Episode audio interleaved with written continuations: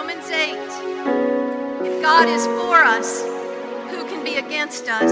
He who did not spare his own son, but gave him up for us all, how will he not also, along with him, graciously give us all things? Who shall separate us from the love of Christ? Shall trouble or hardship or famine or nakedness or danger or sword. Some of you are naked this morning. Some of you are facing peril this morning. Some of you are experiencing hardship this morning. This word is for you. This word is for me. Who shall separate us from the love of Christ? We are more than conquerors through him who loved us. I am convinced. This is what I stand on, my brothers and my sisters. Just like Paul, I am convinced that neither death, some of you are stuck because somebody you loved died.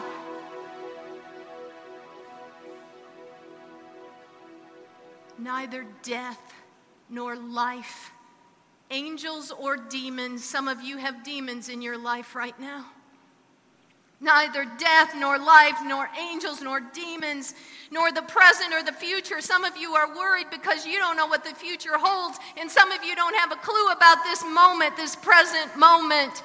Are you hearing this? Neither the present, nor the future, nor any powers, neither height, nor depth, nor anything else in all creation. Paul's saying, if I haven't covered it, let me just say everything right? Anything else in all creation will not separate you, will not separate me from the love of Christ Jesus our Lord. Can I get an amen? God loves us. I've been, the, the Bethel Music Extravagant song has been on repeat. And it is. His love is so extravagant. We can't comprehend it, we can't understand it. But I just want you to know that God loves you and you are being honored and blessed because you showed up this morning. You are here in worship. And God honors us with our little moves of honor and respect and worship and obedience. You know, this, this series on discipleship is tough stuff. And God reminded me as I was preparing this week that yes, He calls us to a deeper and deeper level of living out our faith, a deeper and deeper level of worship, of service, of witness. But with that, He continues to pour on more and more of His love and His grace in His mercy. I had this vision of Him this morning just saying, Yeah, you're my kid. Yes, you're doing it right. Yes. He's saying that to you this morning. Yes, I love you. Yes, keep on. Come on. And you know how it is as parents, as, as loved ones, as, as aunts and uncles and grandparents.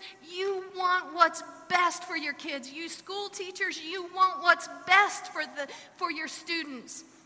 And because of that, you hold them to a high standard. That's what God wants for us. He's saying, I don't want you to remain in this complacent, lukewarm state. I want you to continue to grow. I want you to continue to move forward on that path of transformation. I don't want you to remain the same. And because of my desire for you to grow, you're going to have to do some work, right? And this discipleship stuff is all about peeling off another layer especially that stuff that we thought we had dealt with and we've been there, done that, and we're good. If we are truly growing in Jesus, our Lord and Savior, then He's going to get us to a place where we are ready to do the next step of work. It doesn't stop.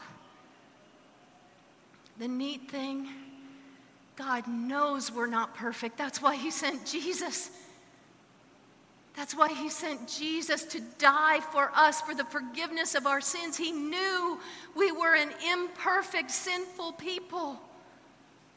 But yet, he loved us enough to give us Jesus, the blood of Jesus shed for us, to give us Jesus who, who showed us, who led us, guide us, is continuing teaching, continuing to teach us through the active word of God, living and active, so that we might continue on this path of transformation.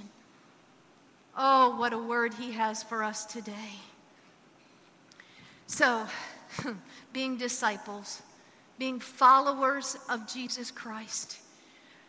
Last week we started off this three week series and I talked about falling upward. Living a life in such a way that we die to self, that we, we have a, a mindset of self surrender and of self sacrifice and of service. And I quoted one of my favorite theologians, Richard Rohr, and he said this To move forward, there is always something that you must let go of, that must be moved beyond, given up, forgiven, in order to enter the larger picture. And the larger picture would be our path of transformation, being, being disciples of Jesus Christ the way He is calling us to live. So today, we're here to acknowledge the fact and to admit that we make a lot of excuses in our faith journey, along our faith journey. We often put following Jesus on our terms. We put limits or conditions into what it means to be a disciple, a follower. So we're going to look at that. And, and I just have to remind you that as we look, open up the best you are able to let the Holy Spirit truly pierce your heart, to get at your mind, to get between emotions and will, to get between soul and spirit, as the, the Word of God says, so that we can continue to learn and grow. Some truths.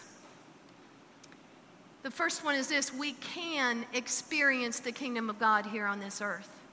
It's not just a wait till you get to heaven, wait till you are in the presence of God. We pray it every time we pray the Lord's Prayer Thy kingdom come on earth as it is in heaven. If we're truly desiring what we're praying, then we want to see glimpses of God's kingdom, of God's glory here on this earth. So it is truly a both and. And God is inviting us and and asking us to participate in the blessings that He has for us. But our human condition is that we make excuses. We want it to be according to our plan, according to our agenda. We put the business of everyday life above God's plan, God's claim, God's promises, God's call, God's kingdom for our life. Let me tell you that again. I firmly believe that we put the business of everyday life above God's claim, his, the claim of His on our life, His promises, His purpose, His call. Because you see, as humans, as flawed, as broken, wounded, sinful people, we want to do it our way. This is what happens in our parables that we're going to look at today. You see, it's, it's a party, it's God's party. And we are invited to that, but we're going to see ourselves in that party because people make excuses. They have already committed to God. But yet, when He says, Come to the party, do stuff with me, then they have all kinds of excuses. Let's pray.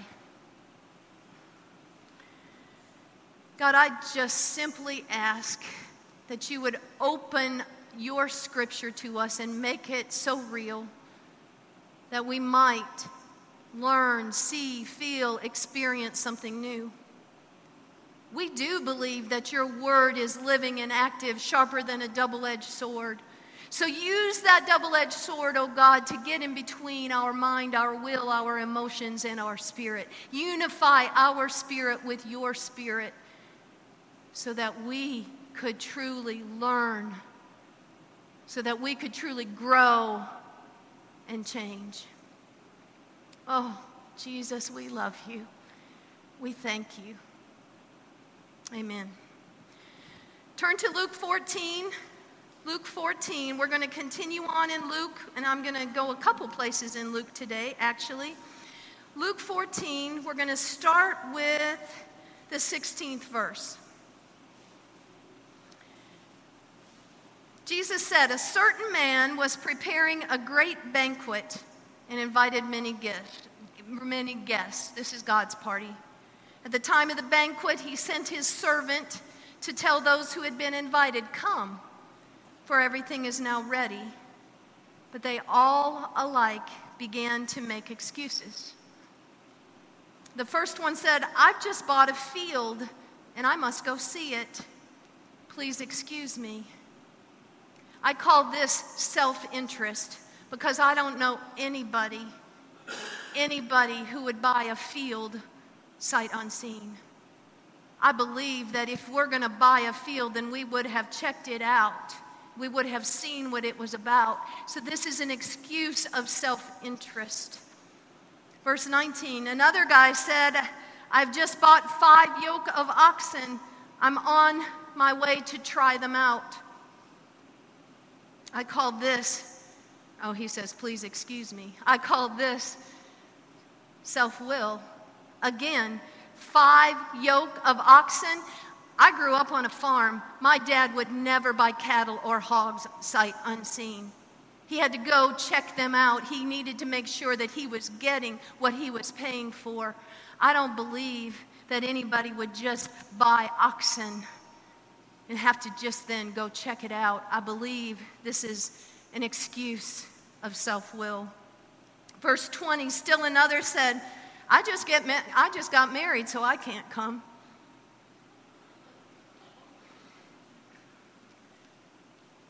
I've labeled this self love. You know, scholars talk about Jewish customs and how the marriage betrothal and the marriage ceremony lasted a year, and the guys wouldn't have to report to military service, a distant war for a whole year because of, of their newly um, married state.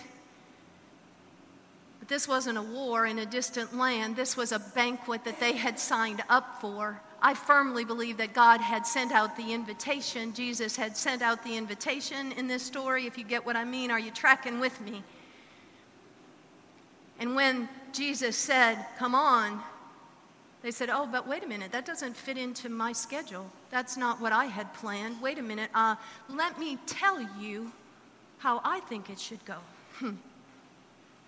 Verse 21 The servant came back and reported this to his master.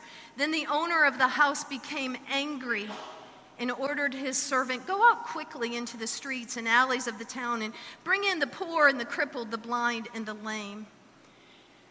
You see, the owner is God in this parable, the servant is Jesus. And all of the other folks are the Gentiles. Because you see, the whole kingdom of God is being opened up to anybody and to everybody. But yet, in this story, human beings are making excuses.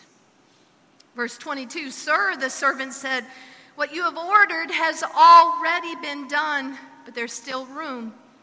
That's the good news. There is still room in God's kingdom.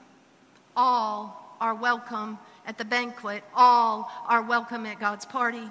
Then the master told his servant, Go out to the roads and the country lanes and make them come in so that my house will be full.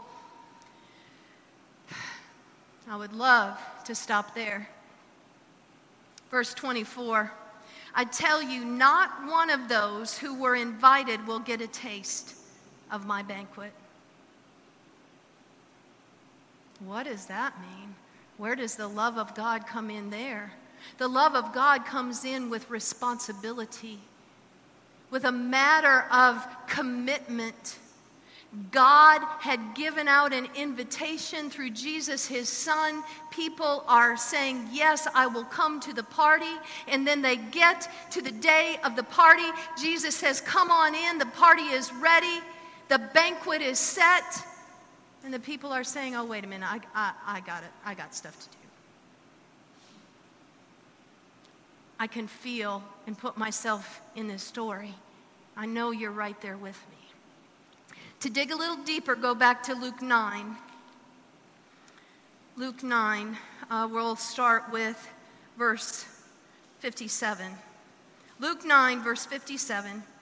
As they were walking along the road, um, Jesus and a bunch of folks were heading toward Jerusalem.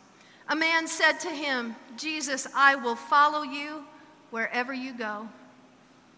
Jesus replied, Foxes have holes and birds of the air have nests but the Son of Man has no place to lay his head.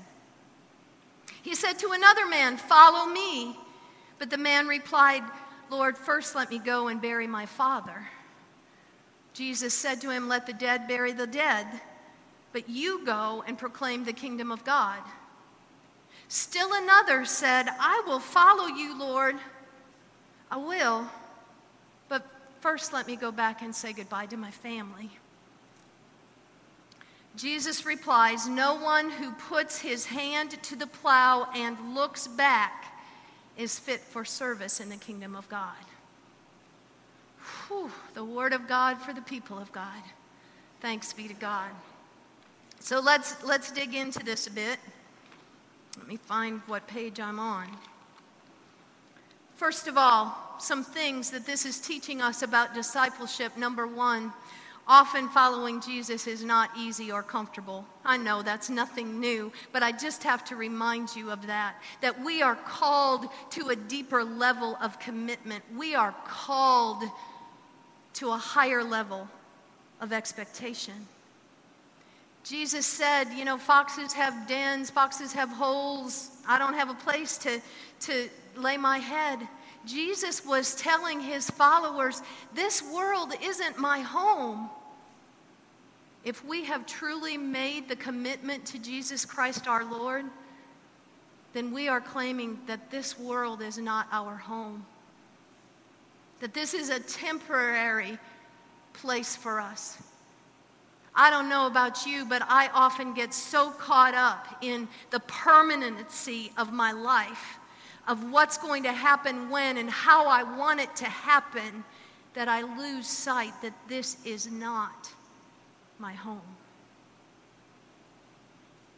Number two, Jesus' followers are called to rank the priorities of God's kingdom over family. Let me go bury my father, the guy said. Some scholars don't even believe that his father had died, but he was waiting until things were going to be convenient or perfect. That's one. We'll wait for the two others to drop. Jesus was, was reminding us that we often say, Wait, let me take care of things. And when, when I got my act together, when I have enough money, or when things are the way I thought they would be, when things are perfect, or when, when things are all in line, then I will do what you asked me to do. Whew. Here again, the Jewish burial customs or the basic family obligation expanded over a whole year. So when he said, Let me go bury my father, whether the father was dead or not, he's saying, Wait a minute, God, I, I, I got, I, give me a year. Then check back with me, and I'll see if I'm ready to commit to you. Oh boy, this is hitting me between the eyes. Number three, discipleship should take precedence over everything. You hear how it's so countercultural. We keep saying that. Remember that old camp song, I have decided to follow Jesus? No turning back. No turning back. Our human condition is that we keep turning back. The good news about God is that He never leaves us. He keeps saying, Come on, kid, come on, come on, come on back to me, come home. Come on, you can do this. You're not alone. I've given Jesus so that you might be able to live in the Holy Spirit. The power and the authority of me lives in you. You're not called to do it by yourself. I believe this is an indication that we need to discover whether we have made a half hearted commitment or we have a single minded purpose. We're imperfect. We're going to mess up. That's a given. But what are your intentions? Are you just going to be a Jesus follower when things are convenient? When there's nothing better to do? When, when all of the stars are aligned? Are you going to make a choice to fall upward, to deny self, to deny your plans and ideas and even hopes and dreams and, and lay them all before the Lord and Savior Jesus Christ. Discipleship, being a follower of Jesus, takes precedence over everything.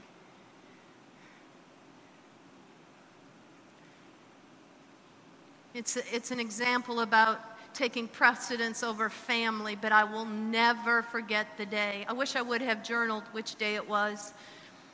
I was driving in for an 8 o'clock class in seminary. I was coming around the curve. I was before Turner Stadium.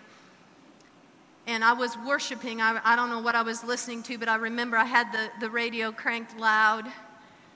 And all of a sudden, in my spirit, it wasn't an audible voice, but I heard God ask me, Will you sacrifice Emily and Rachel, my daughters, just like Abraham sacrificed Isaac or was willing to?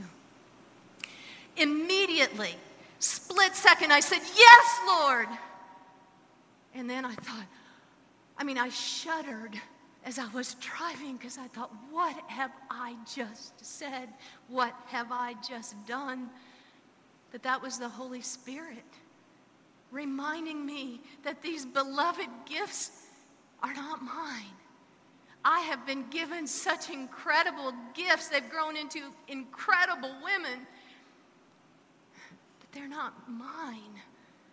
And so often I let my world circle around them or circle around my hopes and dreams for our family or for other stuff about my life.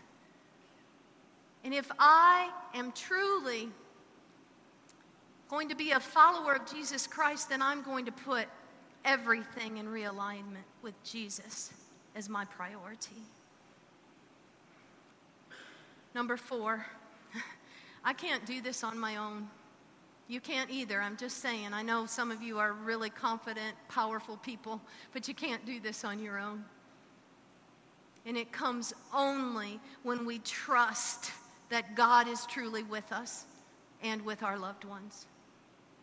It comes with the kind of trust that is, is jumping off a cliff kind of trust. And trusting that no matter what happens, no matter what you and I are going through, no matter what life throws at us, trusting that God is with us. And finally, in order to have that trust, I believe, and this is what I've been working on, I believe that we have to ask God to help us let go of attachments and aversions. So let me tell you what I believe attachments are. Attachments are those things that we cling to. It could be a person, it could be a thing, could be many things. But the stuff that we cling to so that we can possess, that we have control of our life. Attachments give us a perceived sense of control. Attachments, this is where it really, mm, this is where it really gets me. Attachments, I believe, are the ties that make us comfortable. Because you and I want to be comfortable in our life. Whether it is our priority of family, of work, of career, of school, of where you're going to go to college, or who you're going to marry, or how many kids you're going to have, or how much money you're going to have when, all of those, I believe, are attachments. They are the foundation of our excuses. I put a, a, note here. They're our butts, B U T S. I, I will follow you, Jesus, but I got to check on my oxen. I will follow you, Jesus, but I got to go check out that field. I, I want to follow you, Jesus, but hey, I just got married. I want to follow you, but we got to lose our butts. All right, what's an aversion? You know what it is. It's what we dislike, it's what we disdain, it's what we don't want to do. I have a lot of aversions on my walk with Jesus.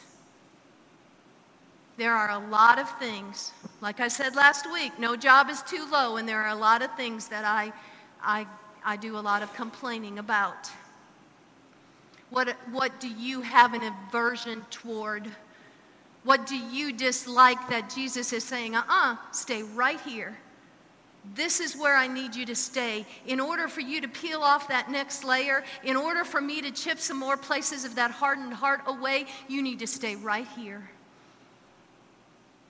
Some of you are in places in life that you never thought you'd be. You didn't sign up for this. You may have an aversion to your life as it is today. God is calling you, God is calling me to trust that He is right here with us right now. What are your excuses? What are your attachments? What are your aversions? Because you see, discipleship, as I read at the beginning of this message, requires letting go. We sang about being overwhelmed. I often hear people when they're coming, you know, just kind of spewing to me. I'm so overwhelmed, all that's coming at me. I often feel that way. But God has reminded me that we should ask Him to overwhelm us with His presence. We don't need to continue to put focus on what all of this stuff from the world that overwhelms us, all of this stuff that isn't what we signed up for. Ask God to overwhelm you with His presence. I want more of you. I let go of the stuff that I want. I want you, oh God. Letting go means that we are truly responding to God and wanting to commune with Him. We want more of the Holy Spirit within us. We want more of that power and authority. We want more of that connection. Because our attachments, our possessions, our control, our aversions are all obstacles to our discipleship, to our being stand firm disciples of Jesus Christ. Letting go motivates us into action. You see, we can't do this on our own. But when we let go, it's not my will, but thine, O Lord, then people start to see evidence of the fruits of the Spirit in our lives love, joy, peace, patience, kindness, goodness, gentleness, faithfulness, and self control, that's nothing that we can come up with on our own. But when we let go and say, I can't do this, oh God,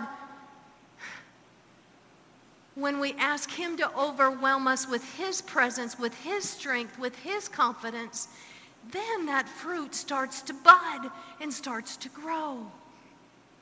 Letting go, not my will but thine, convicts us of our inaction. It's in the letting go that God reminds us of where we have not done what He has called us to do. It, it kind of confirms also where He's calling us.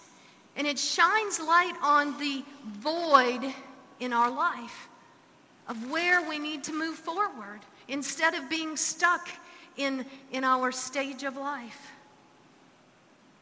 Now, I just have to say, I believe that the, our basic needs, those, those innate human needs for power and control and safety and security and esteem and affection, all of that stuff is natural. That's a human thing.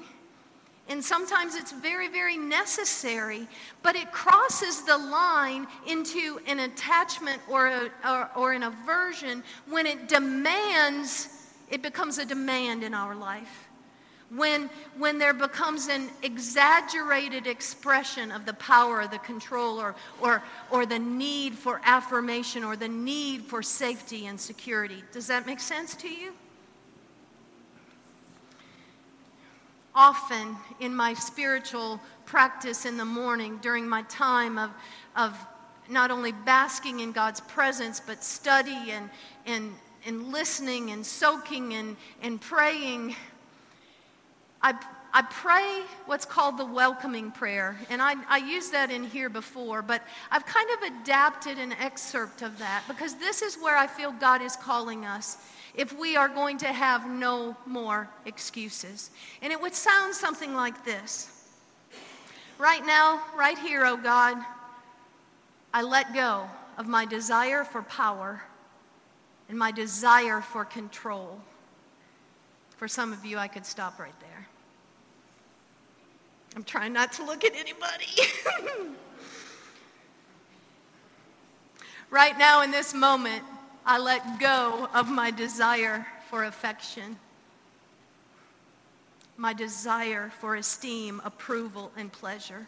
Right now, in this moment, I let go of my desire for survival and security.